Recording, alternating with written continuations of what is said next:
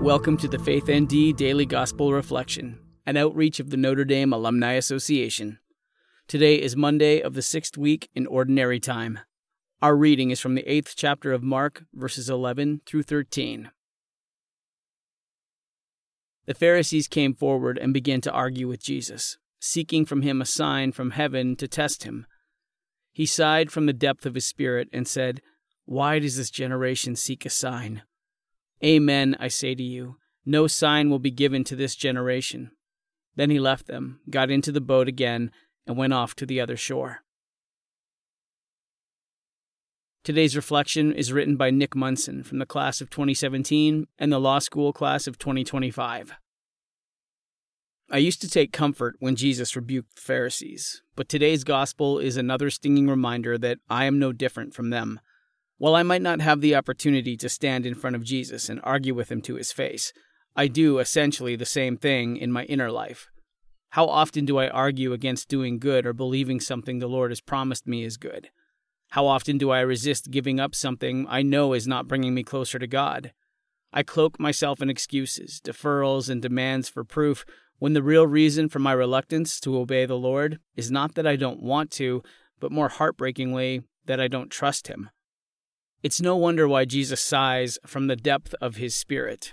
Consider how we love our children more than anything else in this world, and how it's all the more frustrating when they refuse to brush their teeth, eat their veggies, or put on their seatbelt. Don't you trust me, little one? I know what's good for you.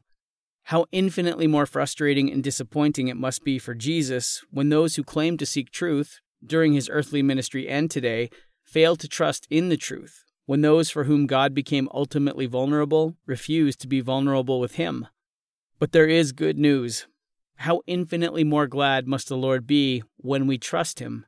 How much more rejoicing must there be in heaven when we try again to take steps towards Jesus, trusting that any pain or discomfort is from the heat of the refiner's fire, the cut of the surgeon's scalpel? And how much more ought we to rejoice too when we make these courageous steps by grace? We will find ourselves with Jesus on a ship destined for other shores. Today's prayer is written by Reverend Louis Delfra, CSC. Loving God, like the crowd in today's gospel, we too seek signs for your presence in our daily lives.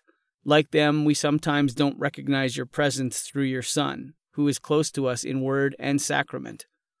Open our eyes and hearts to all the ways you reveal yourself to us. Give us the consolation of your presence, for we yearn for it daily. Amen. Thank you for listening to today's reflection. We invite you to subscribe and share our content with others.